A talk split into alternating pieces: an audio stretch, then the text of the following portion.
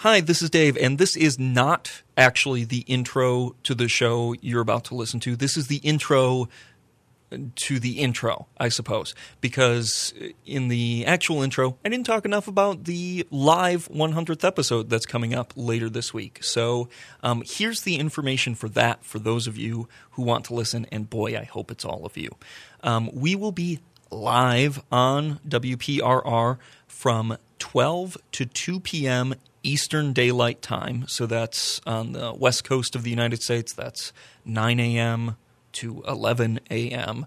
Um, and for those of you elsewhere in the world, you're going to have to figure it out yourselves because I'm not that good with time zone math. But um, there you have it. Um, you can listen if you're local on 1680 AM and 95.3 FM if you're in the West Michigan area. And everybody can listen at www.publicrealityradio.org. Click the Listen Now um, button at the, the top left side of the page. That's publicrealityradio.org, and you can listen to us live there. If you want to call in, our phone number is 616 656 1680. 616 656 1680. Um, and please do call in. We will be taking your calls, answering your questions, um, and whatever else you want to throw at us live on the air. If you don't want to call, if you're long distance or just shy and don't want to call in, you can also reach us through our Facebook and Twitter during the show. That's um, facebook.com slash doubtcast and twitter.com slash doubtcast. You can at doubtcast on Twitter or um, use the hashtag RD100. Hashtag RD100. And we'll keep tabs on that. And we will try to respond to as many of your comments and tweets and emails, doubtcast at gmail.com, as we can while we're on the air. Those of you who are local, those of you who live in the West Michigan area or want to make the commute to us, we're going to have an open an open house here during the show. So you can stop by and um, there's going to be I don't know snacks and goodies and stuff after the show. Um, and during the show, you can hang out with fellow Doubtcast fans. You can say hi to us, watch us through the window, um, and point and laugh at us, and all of that sort of thing. So if you want to come down, by the way, there will also be free stuff that we're giving out, including, I believe, some exclusive T-shirts. So just putting that out there. Um, but if you want to stop by, come to the uh, CFI Michigan office slash Public Reality Radio office. It's the same building. It's convenient that way. Um, and that's found at 3777 44th Street in Grand Rapids, Michigan. 3777 44th Street, Grand Rapids, Michigan. And of course, those of you who aren't local but would like to send us stuff, nice stuff, please, not mean stuff, um, you can send it to that address as well. So there are many ways for you to interact with us during the show. If you're in the area, you can stop by 3777 44th Street in Grand Rapids and hang out with us during the show and after the show. Um, and if you are not local, you can reach us over the interwebs or over the phone in the ways I mentioned before. So, um, really looking forward to it. Really looking forward to getting to interact with you guys in a live, um, if not face to face, at least voice to voice or words to words basis. So, um, that's the information you need for that. And now, here is. Um, a guy who sounds an awful lot like me doing the introduction to the show that you are about to listen to. Welcome to Reasonable Doubts, your skeptical guide to religion.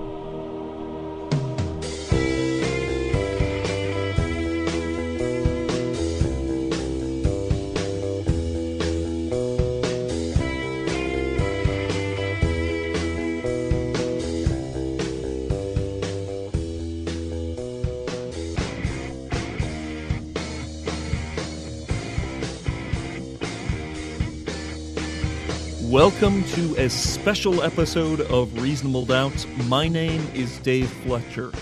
On our last regular episode of the show, we spoke with several former Mormons. Uh, if you haven't listened to that episode yet, you should. Episode 99, it's right before this one in the feed.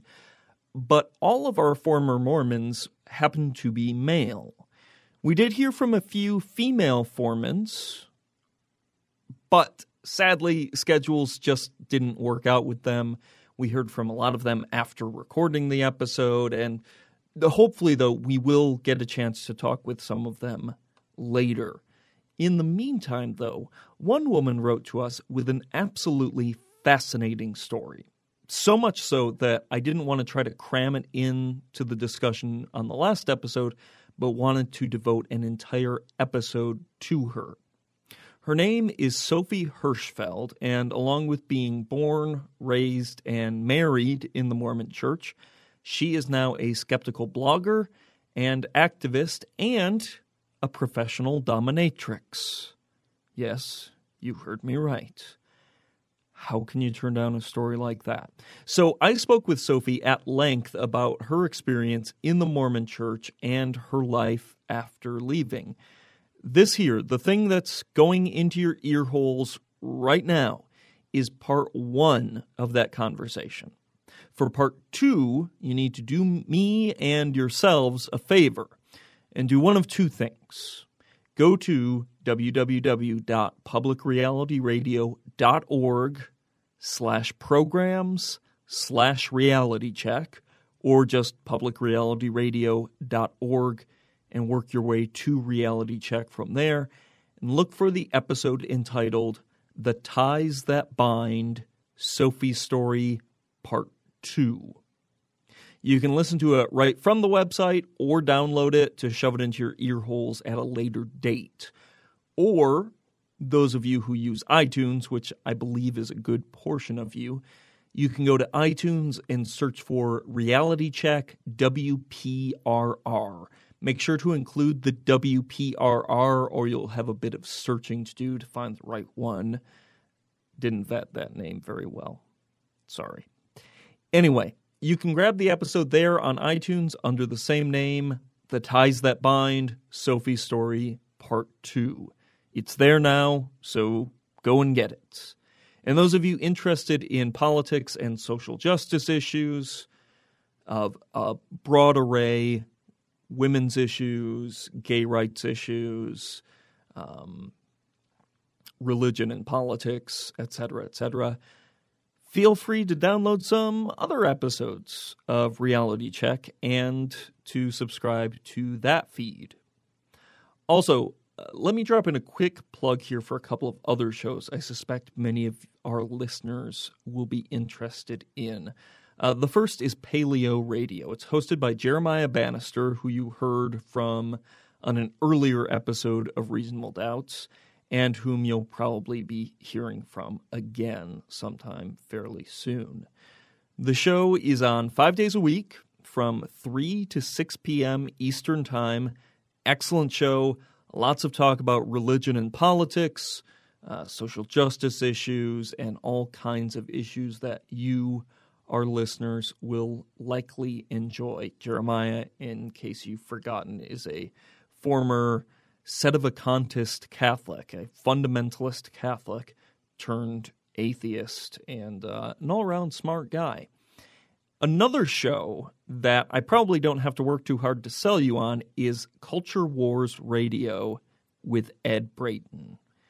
Ed, of course, the man behind the ever popular dispatches from the Culture Wars over at freethoughtblogs.com.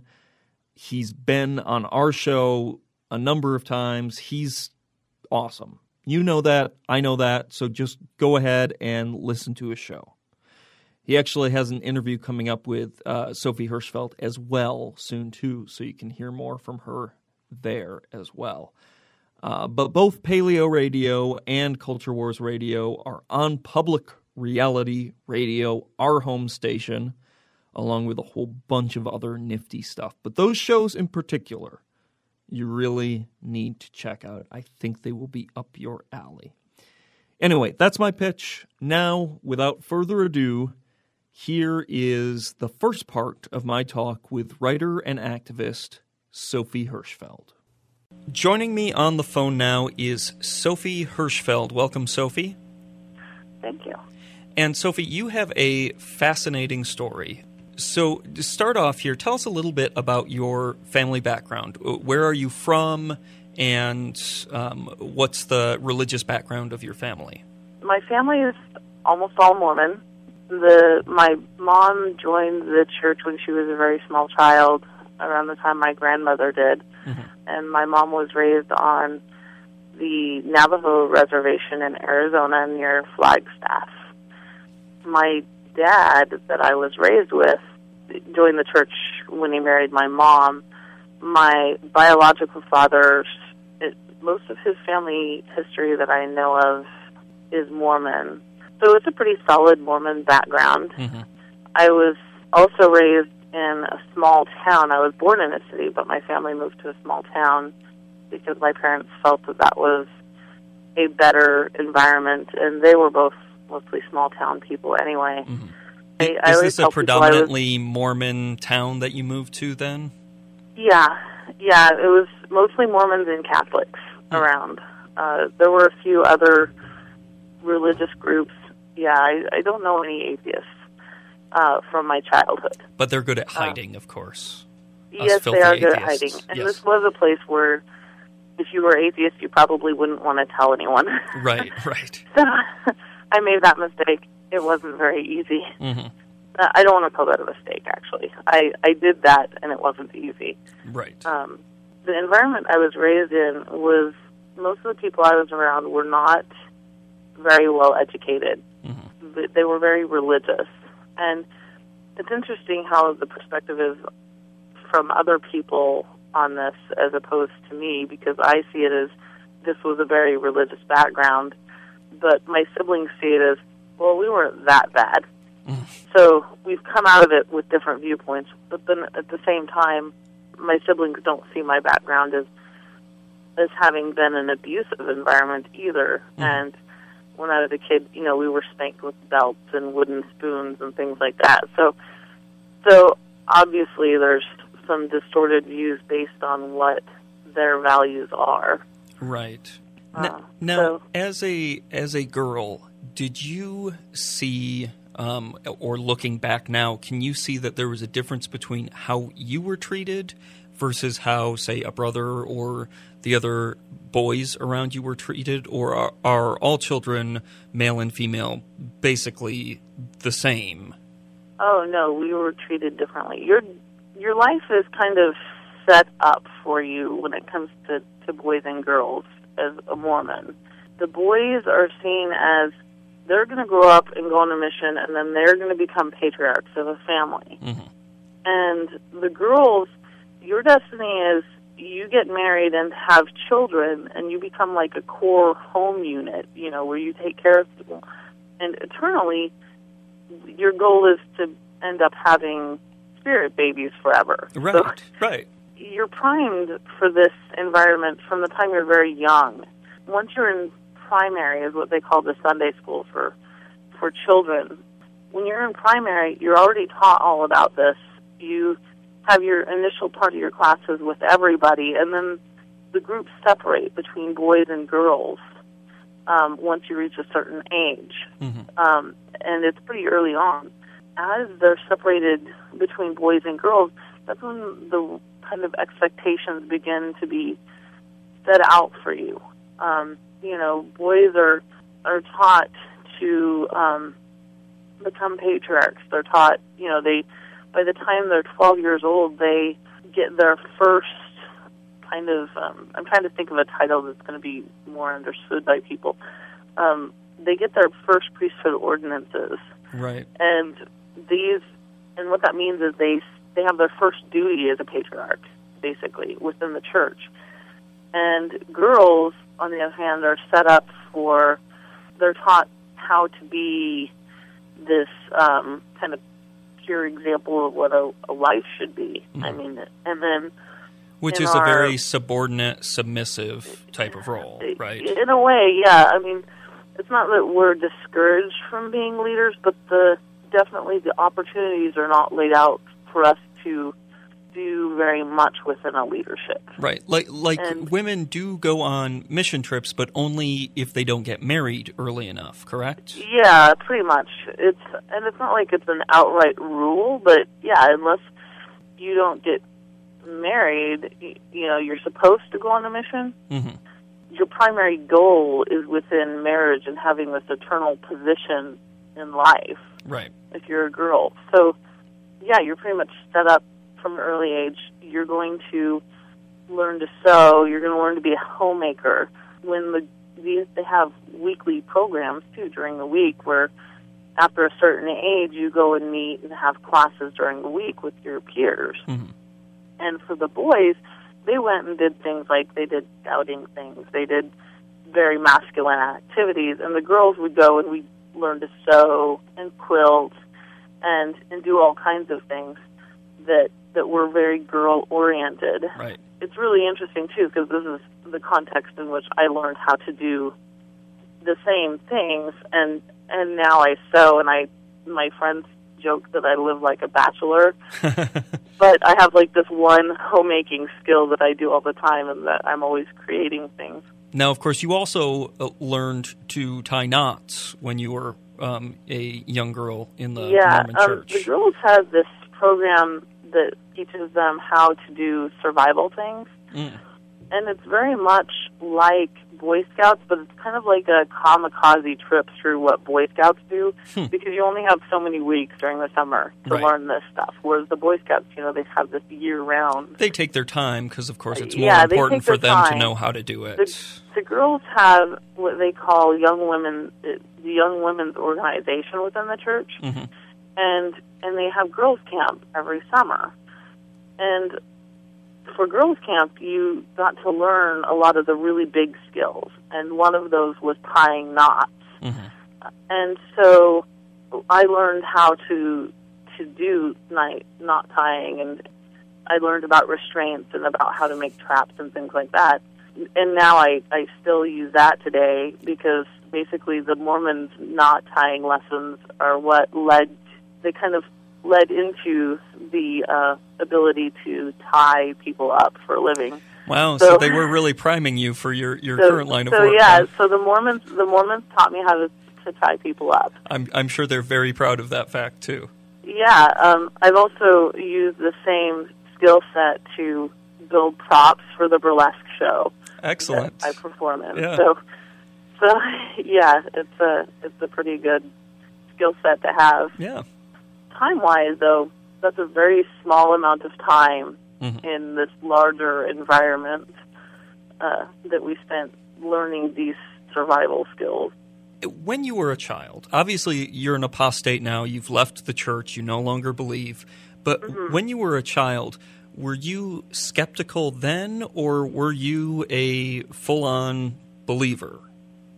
Um, I was I was a full on believer. I mean, I I recognized the inconsistencies, but I saw them as as amusing. By the time I was a teenager, I saw some of the inconsistencies as, oh, it's funny that a deity would plan things this way. Right. I didn't, but I didn't not believe. I still believed it. Mhm. I was totally very devout. I even participated in some of the. Um, they had programs where you could go out with missionaries and help with Hmm. um, proselytizing, and I even did that when I was young. So I, I was very much into the church. I, I totally believed everything there was about it Right. um, and that was even with I, I had an interest in archaeology. Interestingly, that does have to do with what killed my belief. But when I was younger, I even with that information, I took a while before I shed my belief. It, it's amazing how um, how people can hold these conflicting ideas in their head and, and make peace with them because uh, Mormonism is pretty hard to defend from an archaeological perspective because there's very Oh, yeah. Obvious know. It's- flaws there, right? Oh yeah, there's huge flaws, and and I studied by the time I got into college, I studied Mesoamerica, which is Mm. really what was the the big killer was studying Native American cultures and Mesoamerican cultures. Well, and, and the, even the fact that you went to college is significant because that's not necessarily the trajectory that a lot of members of the Yeah. Are, are on, Yeah, especially for the women. Am I right? Yeah, my family wasn't anti girl education. They Mhm. were, which is, is a difference. A lot of people within the church, education is not a priority for girls, Right. but you'd still see it happening sometimes. My family was anti intellectual, but they were interested in getting an education in the sense that that would get you more money Hmm.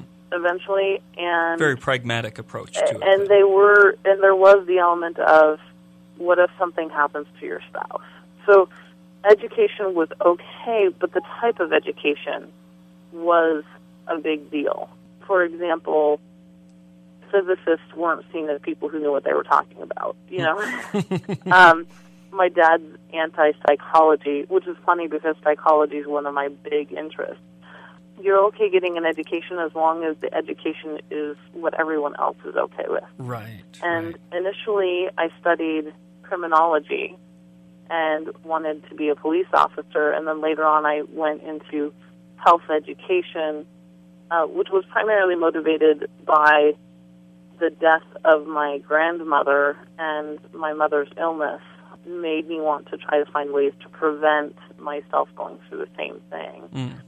Now, you um, did not go on a mission trip, correct? The way No, I did not. um, because you married young. Yeah.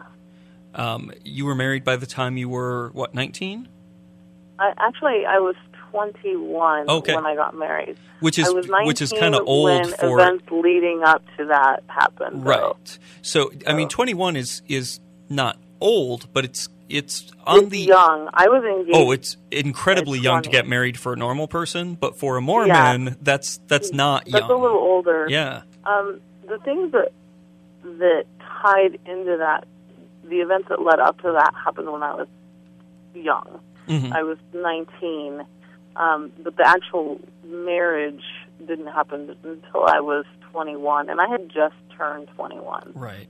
So it it took place over less than a year and a half hmm that I was. My family really, really wanted me to get married. Right. It was it was a really big deal. It took me a, almost a year uh, before I was able to get to the point where they could set me up like, like that. Like it was.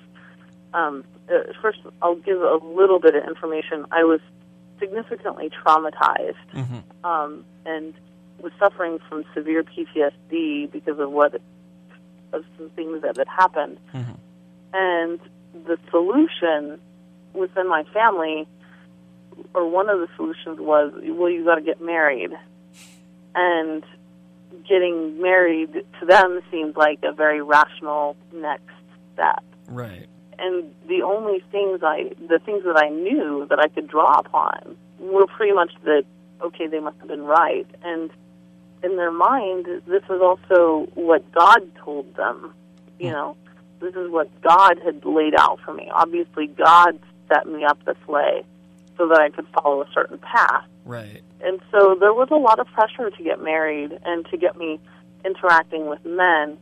And it just took a year for me to interact with men Mhm. in a way that would let me progress through any relationship steps at all. And and that includes like just talking to someone. Right. And there were other things too. My family environment wasn't a, a really great happy place all the time.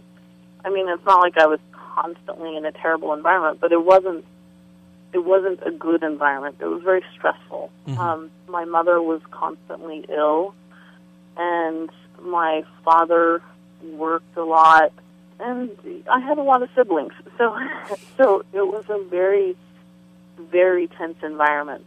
Not necessarily one I would consider healthy, Right. and and so there was a lot of motivation for me to get out of that environment. hmm And this is Um, this is an escape in a way. Yeah.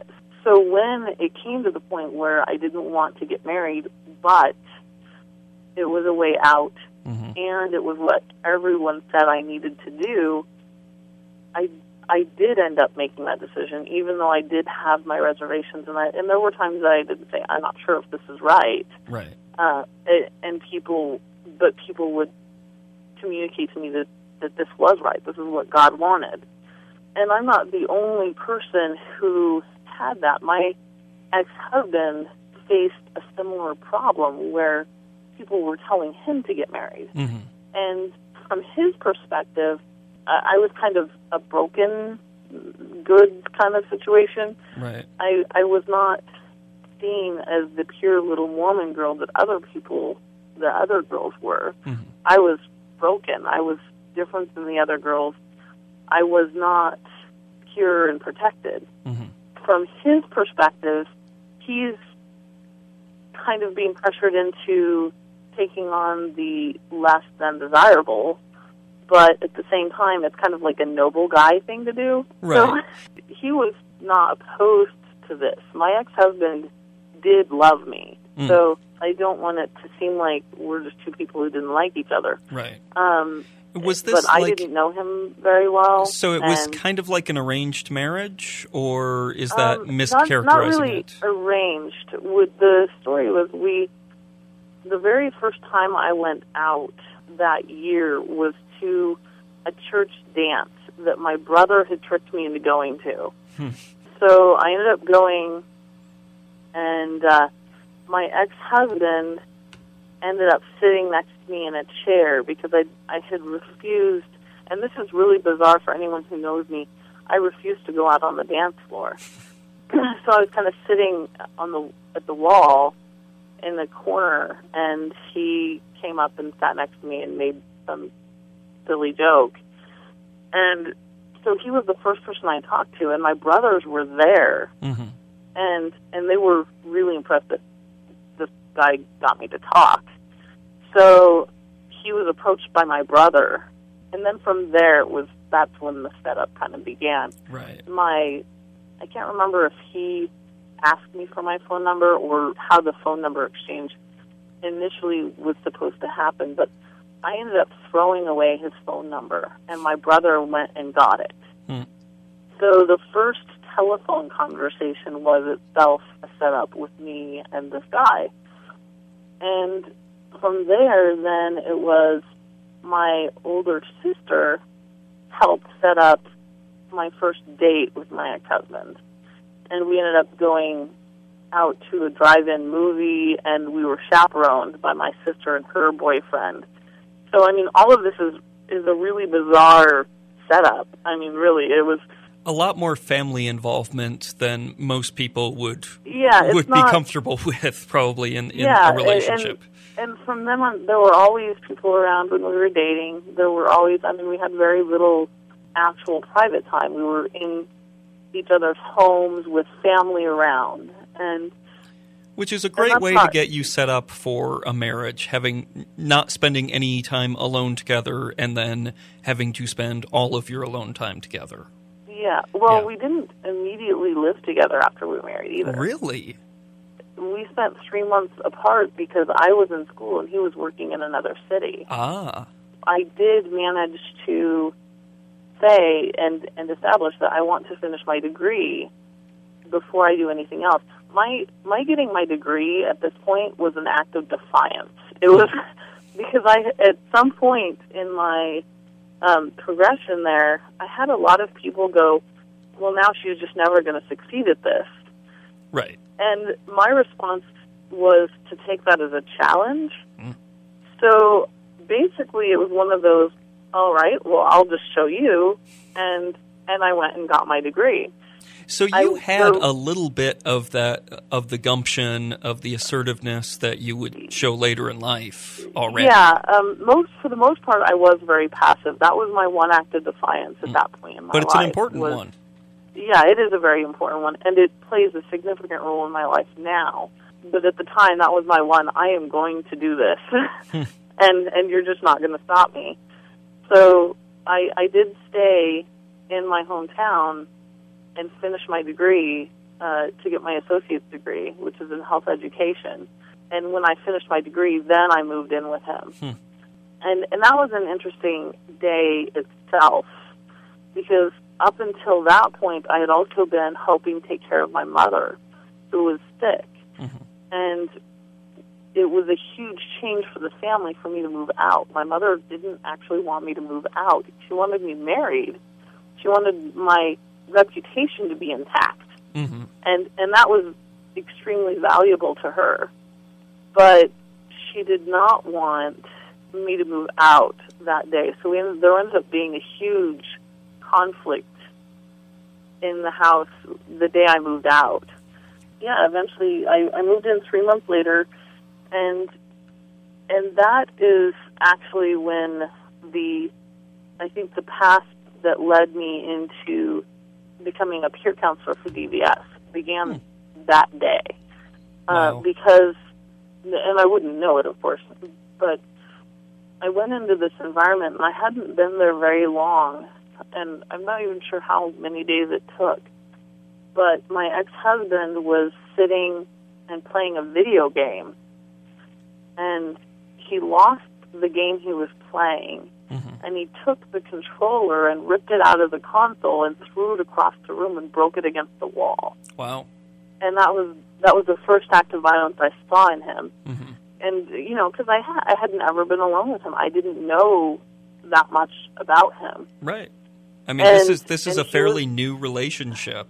Yeah, and he was um he was very quick to anger, and he and it just progressed from there. I mean, initially the violence wasn't towards me, but it it became towards me, and he used elements of the PTSD against me. Mm. Um, he used problems that I had to control me, and so, I mean, he did really messed up things. Like um, one day, he didn't want me to go out because he was afraid of me cheating with everybody. I mean, like we had these neighbors next door that were really rambunctious, and remember, I was still scared of men at this point Right. but he was always accusing me of, of or hinting at me cheating. And there was like he was jealous of the neighbors, he was jealous of the courtesy clerk at the store. I mean, just little things. And Wow. one day he didn't want me to move out, or, or I mean, he didn't want me to uh, to go out because he didn't want me to go out. He took the wheel off of my bicycle and hid it and locked it in a storage closet Hmm. so that I couldn't go anywhere. And I was such a frightened and timid person.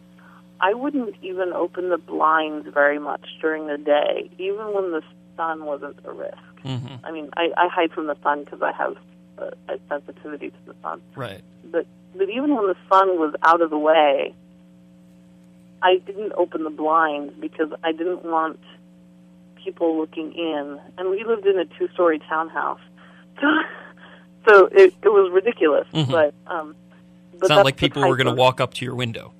Yeah, there's there's no way anyone was going to come and and see me in my kitchen. Right. But but even though I had that set of issues, my ex husband was afraid I was going to go and cheat. I wasn't even socially capable of doing the things that he accused me of. Right.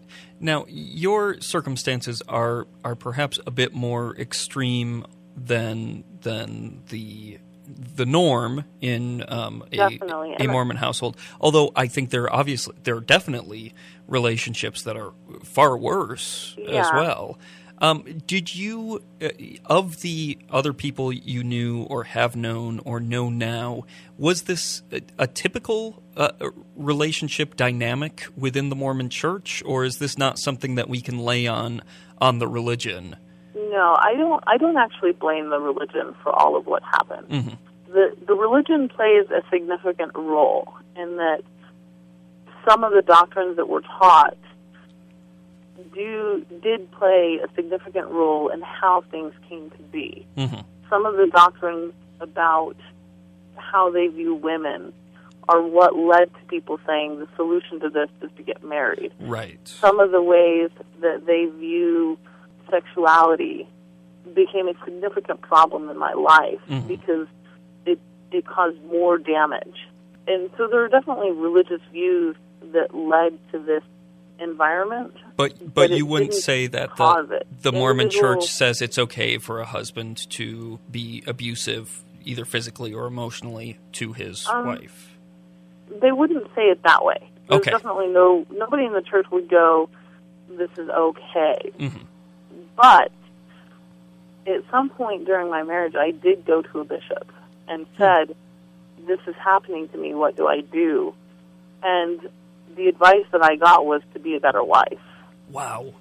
So, Ooh. so, um, but I do, I pin that on that person. Mhm. That that person was to blame for that statement, not the church itself.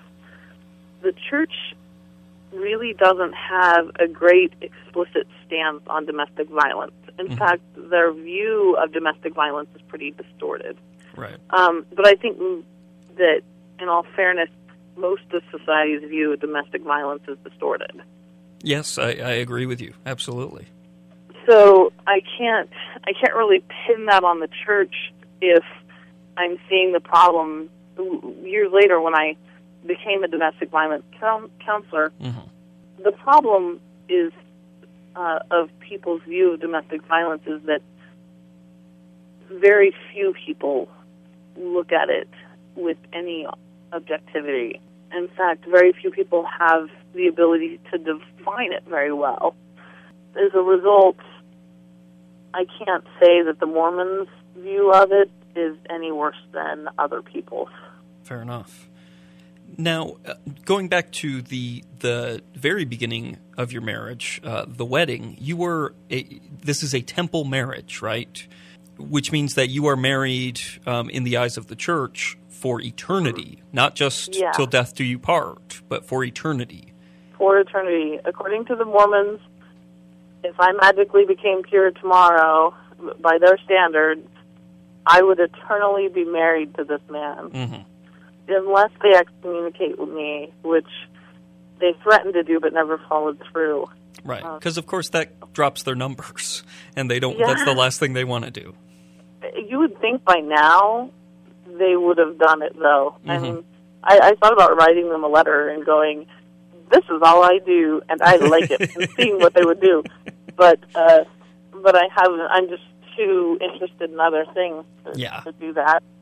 Yeah, what's uh, wh- why worry yourself about that? But Yeah, it's it's really not that important to me. Now, aside from that, that con- that concept of the eternal marriage, is a temple marriage a, a, a wedding that takes place in the temple? Is it any different than a standard wedding you would go see at a Catholic church or? It's extremely different. It's, in fact, there's very it has very little in common with uh, uh, what most people's view of a marriage is.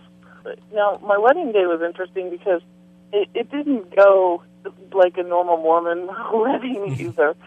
The day of my wedding, the car that my ex-husband was in had some problems, hmm and by the time word got back to the temple about what had happened, the rumor was that there had been a car wreck. Oh no! So, so I'm like waiting for this person I'm supposed to spend eternity with, Right.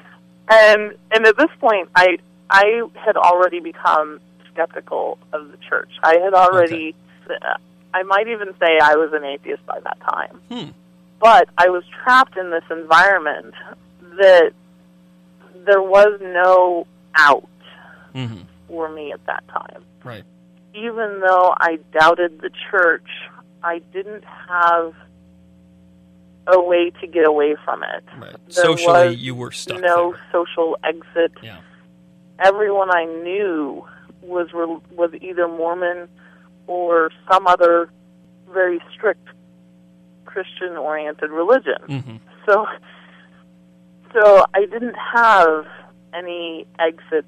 There were no doors open to me. I couldn't just come out and say all of. I couldn't even express myself very well because at that point I didn't even know very much about atheism. Right. So- yeah, it's not something you were exposed to much as a child. I wouldn't. Yeah, um, that's something that, and apostates, in my view, the way I was raised, apostates are are considered very horrible people. hmm You know, you're painted with a terrible brush when it comes to how they describe apostates. hmm So even then, you know, I didn't want to be an apostate.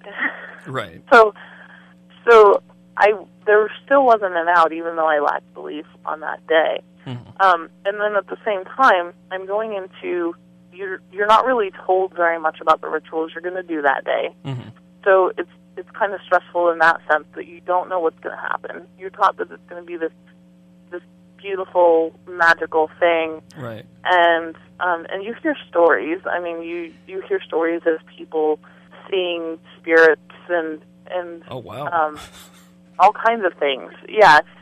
So this this magical, amazing thing is supposed to happen, and I don't know what it is. It's a little stressful. It's a little creepy, and then on top of it, my soon-to-be husband supposedly had been in a car wreck. So, and it takes two hours for him to show up. wow. So we didn't make it to our scheduled appointment. hmm Well, in the Mormon in the Mormon religion, there are things that have to happen before you can get married. And one of those things is you have to have your endowments. And the preference is that you get your endowments with your future spouse. hmm There, present. Usually the, the guys who have gone on a mission have already had their endowments done. Right. So they're usually doing endowments for the dead. Ah. Um, most people are familiar with baptism for the dead. yes. Any ritual that is associated with your eternal well-being is done for the deceased in the Hmm. Mormon Church. I was waiting for my ex-husband to be around while I was getting my endowments, and and the man's there for part of the ceremony, but not all of it. So, and this means that I'm in a series of ceremonies that day that I'm supposed to do. So we're late. He finally gets there. We learned that it was really just, you know, a tiny, small car issue. It wasn't a big deal. hmm Um, so that stress is relieved, but then the staff of the temple has to rush us through. Um, and in being rushed, there is no explanation for what I'm going to go through. Oh, I have no preparation It- for this other than what I have learned in earlier interviews. Yeah. What was that? Well, there's a lot of secrecy, it seems, around a lot of the rituals in the There LDS. is. Um, and there's there's reason for that because I think that if it was general knowledge, a lot of people would ridicule it. Right. And Eh, like and the I Mormon underwear really and that sort of thing. I, I can't really say. Well, the magic underwear are just a tiny part of it E- too. exactly. That's, that's what's funny. It's like the the ritual. Even I had problems with going through this ritual because I went through um, one of the the early rituals is that you do the washing and anointing, and this is the one that that really no one prepared me for. I didn't even know this was going to happen. So, like, I knew about little elements of the other rituals. This one was not I mean, Nobody just told me. This this woman, I received my little. Um, they gave me like a little kit to take me through the rituals, and I received my kit, and then I'm told to to get undressed, and they gave me this big towel with a hole in the t- in the middle, hmm and I had to put that over me, and then meet this woman in a little room, and I have no idea what's going on, Mhm. and I'm already a person that's very apprehensive about people, Right. and I'm put in this situation that I have to go through. Um, and my my mother was in the temple with me and and other family members, but they couldn't go into there with me. Mhm. So so I'm on my own. I don't have any backup people or anything for this. And you're very vulnerable. You're you're naked Uh, yeah, except for you a, are. You're you're vulnerable. You're and this woman's. Um, I have to sit on this chair, and she says this prayer, and she she's blessing parts of my body, Hmm. and and touching me, and I don't like being touched. right. so so so it was a really really uncomfortable experience for me and and it made me feel really awkward. It made me it, set me up to feel very nervous the rest of the day. I would think.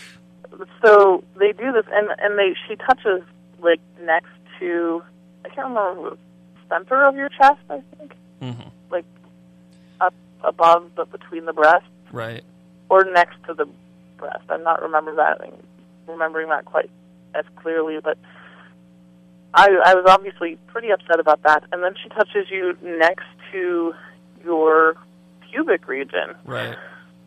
So so and and those were the two places that I was like I I don't want to be touched. Yeah. So I uh, I was very frightened, and then we go from there into the endowment ceremony, and at this point is when I get to to look at the stuff in my kit, and there is a green apron that's embroidered to look like leaves, kind of pretty but odd, Like, and are we um, talking Adam and Eve fig leaves? yeah, that's kind what of? that's oh supposed my to represent gosh. as the the leaves for Adam and Eve. Wow. and and there's a a double veil and these little slipper things that go on your feet and these are all elements of what has to be used in the ceremony hmm so i go in to do the ceremony and you're in a room full of people there's lots of people doing this at the same time you are and the men walk in and they're they have these hats that look like baker's hats. Hmm. And my exposure to baker's hats is pretty limited, and I was totally thinking Swedish chef. I mean, so I I I was I was already nervous. I was already upset, and then I see this, and naturally, like the emotional extremes. right. So, because of the emotional extremes, I was having trouble suppressing what was going on in my head. hmm So, as I, as I'm seeing this this woman sees the expression on my face, and I I still probably looked very upset. hmm And so, because I still probably looked very upset, she's like, "Do you need to step out?" Well, then it comes out that I I think I obviously looked like I was amused, Uh, and she becomes more forceful, and she's like, "Do you need to step out?" I came really, really close to getting kicked out for almost laughing at my own ceremony. So I almost got kicked out of my own wedding awesome. and and then we go through this ceremony, and the ceremony is very bizarre. There's a lot of you know you take off the slippers and you put them on, and you put on the the apron, and the, all the girls go up, and we do like this little this odd dance with these veils, Hmm. where you move the veils and put them over your face and stuff. It was it was really strange. Like nobody tells you about this process, and it's there that we see a lot of what they consider some of the secrets of the church. hmm Now, a, a lot of people know about the Mormon handshakes. Mhm. Like you hear about that. That You literally go up to this huge line of curtains. It looks like they look like stage curtains, like what you would see on a huge production stage. But that's not what they are. They have specially shaped holes in them, and you stick your hand through the hole. Now, first the men have to go through. They have to be pulled through, and this is representative of the veil. Hmm the men have to go through and they um they are pulled through by someone else. You have to do the handshakes and the men go through and then they pull their wives through. My ex-husband did his part. And and again remember he's he's going through representing someone who has died. Hmm so so symbolically he's going through the veil as someone else Right. but the interesting thing is, is the important part of him being there is he's supposed to pull me through the veil. Mm-hmm. So if he's there as someone else, isn't it the case that symbolically I'm being pulled through the veil by someone else and not my husband Right. or my future husband because we They're- weren't quite married right. at that point in the family. They're kind of getting their, their imagery confused. so so that was confusing to me when I was there, and so I get pulled through the veil and I do the handshake and I remember how how you're supposed to hold the other person's hand, but I don't remember what order and stuff. So. hmm Uh, but they were really interesting little elements there. and I later would learn that they were stolen from the Masons. Yes. So, uh, that that we stole their secret handshakes, and then you you go into the celestial room. Now there are rooms in the temple that represent the different levels of the Mormon heaven. hmm So, in the other rooms uh, that you go through are they're, they're kind of mild. The celestial room is amazing. It is an extremely beautiful room. Mm. But the other thing that occurs to me is that the Mormon churches, while I was a kid, were not decorated. And the reason was because the Mormons were against worshiping idols and they felt that the decorations were excessive. Right. And it wasn't until I was an adult that they started putting up pictures in the church that were representative of their religion. hmm So I come from that background, and then I go into the celestial room, and the celestial room has the the biggest, most beautiful chandelier I'd ever seen, and this is in the Portland Temple. hmm It it was pretty amazing, and so it's a it's a great room to be in, and it's easy to see how in this environment this is where people hallucinate. This Right. is where people think that they see spirits. I did not see any spirits. I didn't see any. I didn't witness anything amazing. hmm I, I, w- I did think it was very beautiful and interesting. And at that point, when at that point, I also had a little bit of architectural education Hmm. because when I was in high school, I studied drafting and architecture, in in that part of the the high school, um, one of their extra credit uh, programs. Um, in fact, I did very well. So so I could admire this room from that viewpoint, and and I did. I was I was pretty content to look around and and think it was really impressive. So you go from there, and then you go into the wedding, the marriage ceremony, and the sealing rooms are are a lot simpler. Mhm. There's you know they're they're pretty, but they're kind of a smallish room that you fit a bunch of people into. And there's an altar, and there are mirrors on each side. And the mirrors, they take advantage of imagery. Hmm. You're supposed to look into the mirrors, and because they're reflecting each other, um, you see into infinity. Right. Now, from our perspective, this is great science. This is Yeah. cool. You know, I want to take a little laser and and play in a celestial or in a sealing room in a temple sometime, just because I think that would be awesome. Yeah, definitely. But um, at the time, at the time, I hadn't thought of that. But Right. Now I'm like, I want to play with the laser in there. um, but it's it's a it's a pretty room, but it's not super elaborate. Mhm. And you sit across this altar, and this is where you make these eternal commitments to your spouse. And that that part of the wedding ceremony does reflect a little bit of what culture sees marriage as being Mhm. um, you know, you, you hear some of the same kind of things, uh, but it is a commitment for eternity. Right.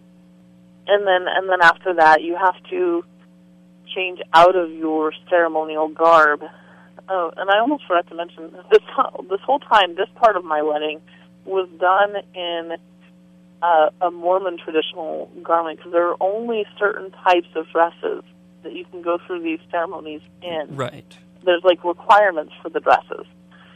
Um, so a lot of regular wedding dresses can't be worn through the temple ceremonies. Mhm. Uh, and so if your dress doesn't match the requirements, you have to wear a different one. And the one I wore was an 1800s style gown, and I can't remember what it was called. Mhm.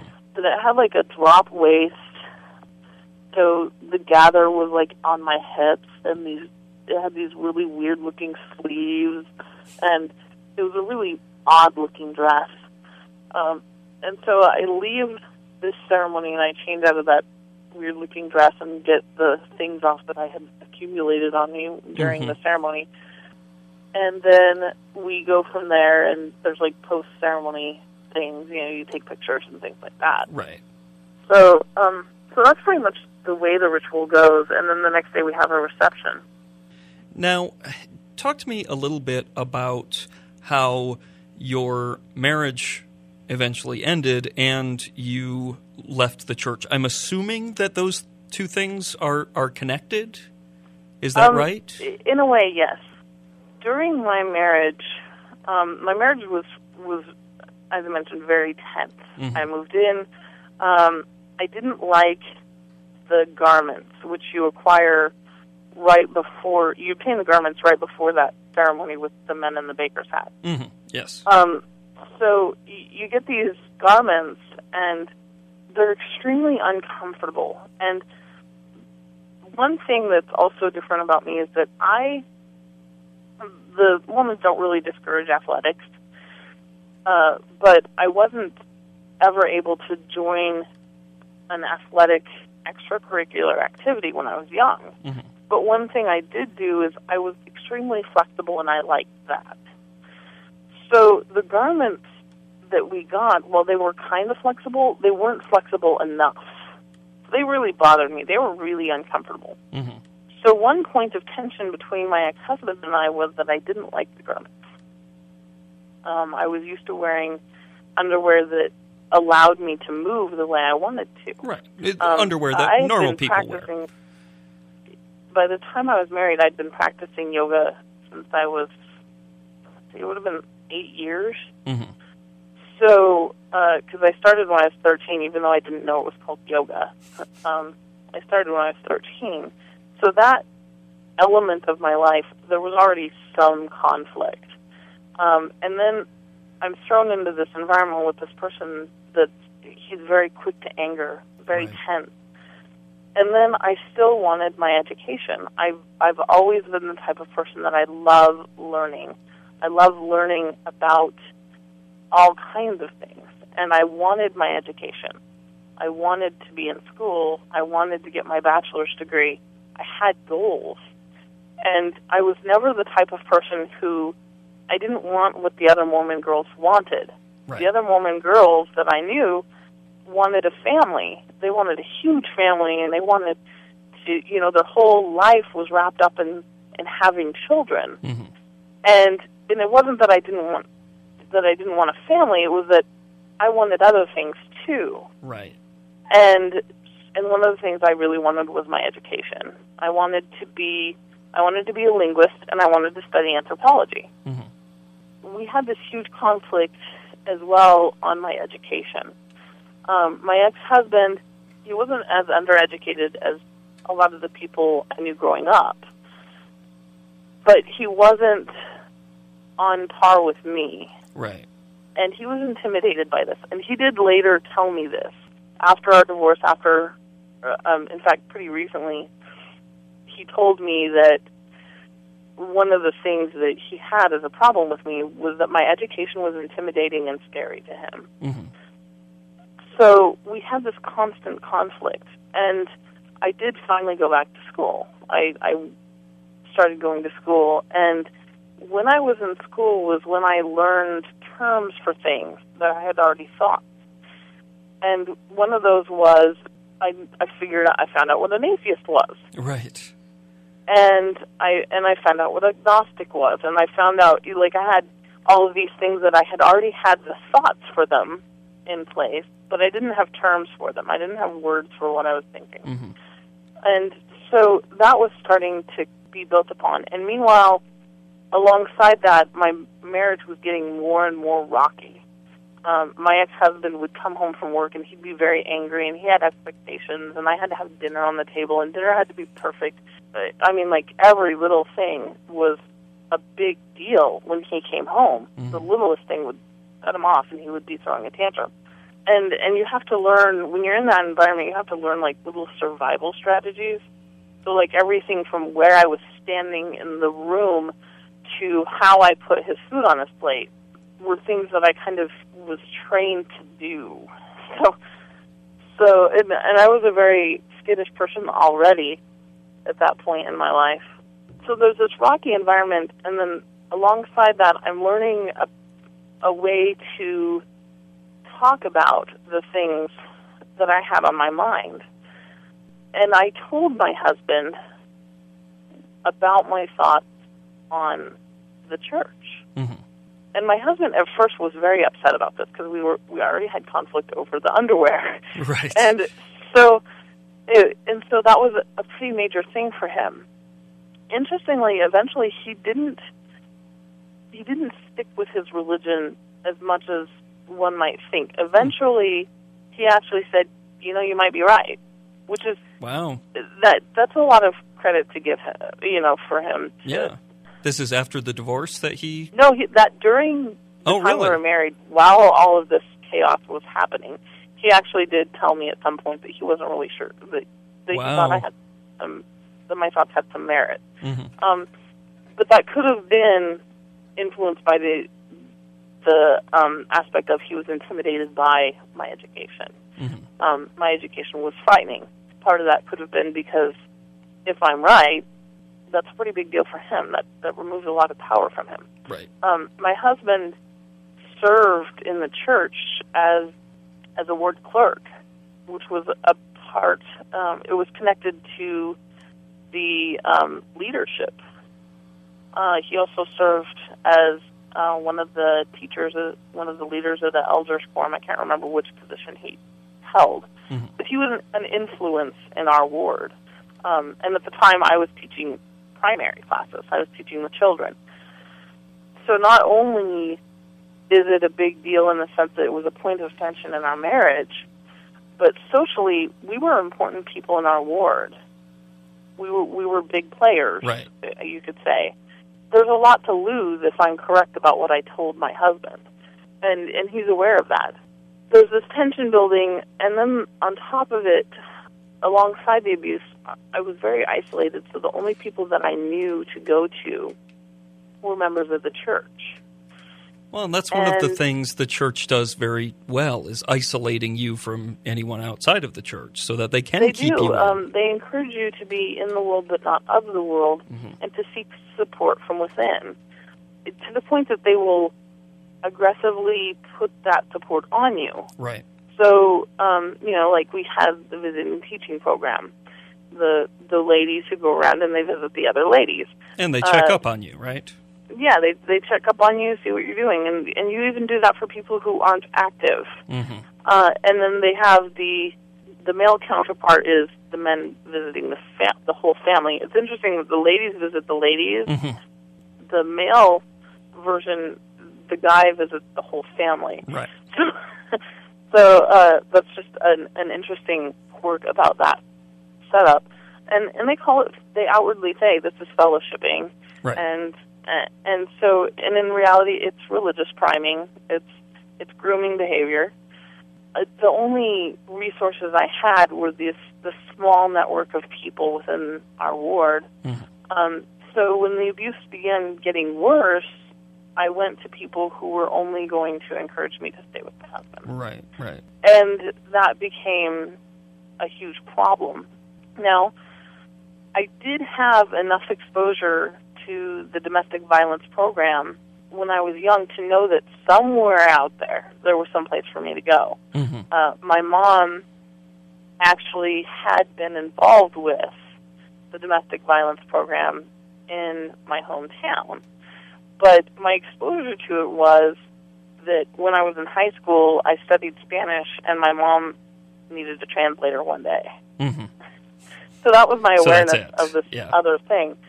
So what ended up happening is one night, December 15th of 2003, I had pretty much gotten to the end of my rope. hmm I had enough, um, and I had the unfortunate experience of hiding in a room while my ex-husband was outside yelling at me and and and being extremely violent and pounding on the door. And he he actually went through several full cycles of abuse while standing outside this door. Wow. It was it was it was insane. It was it was bizarre, and it's one of those things like like even when I look at it now, it's a story that you don't want to believe this type of thing happens, hmm but it does. It I was shut in that room for several hours. and um, eventually, I don't know if he got tired of banging on the door or what what happened, but he just randomly decided to leave, Mm. and and that's when I took the opportunity to go and call my dad. So my dad sent my brother to come and get me, and this was in the middle of the night. He, my brother brought his girlfriend with him. He was in a pickup truck, and so I had to pack up my pack up some stuff, and all I had was like three Rubbermaid bins. Mm-hmm. So I had my school books in one, and my computer in another, and basic needs in a third one. And I was crowded in the back of this truck with Rubbermaid bins, and then I took a whole bunch of blankets and covered myself up, and that's how I went Oh, home wow. in the snow. Oh my goodness! Uh, it was snowing, and we had 60 miles wow. of road to cover like that. So, a really dramatic end to to that relationship. But of course, that's not the end of Sophie's story. Grab the second part through Reality Check's feed for details. Just go back and listen to the beginning of this episode again. In the second half, we talk a lot more about her work and, of course, still some more about Mormonism. If you want to read Sophie's work, by the way, check out shethought.com and sexandscience.org.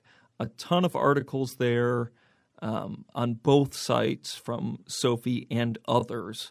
Lots of interesting stuff. So shethought.com and sexandscience.org.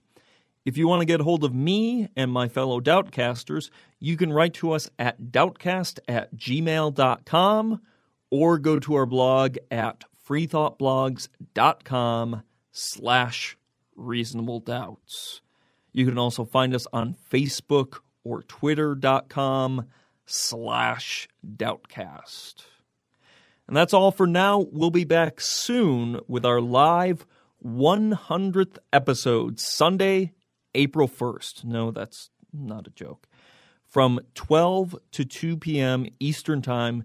You won't want to miss that one, and you get your chance to interact with us live, which is not something you usually get because we're kind of shut ins. Until then, this has been a special episode of Reasonable Doubts, your skeptical guide to religion.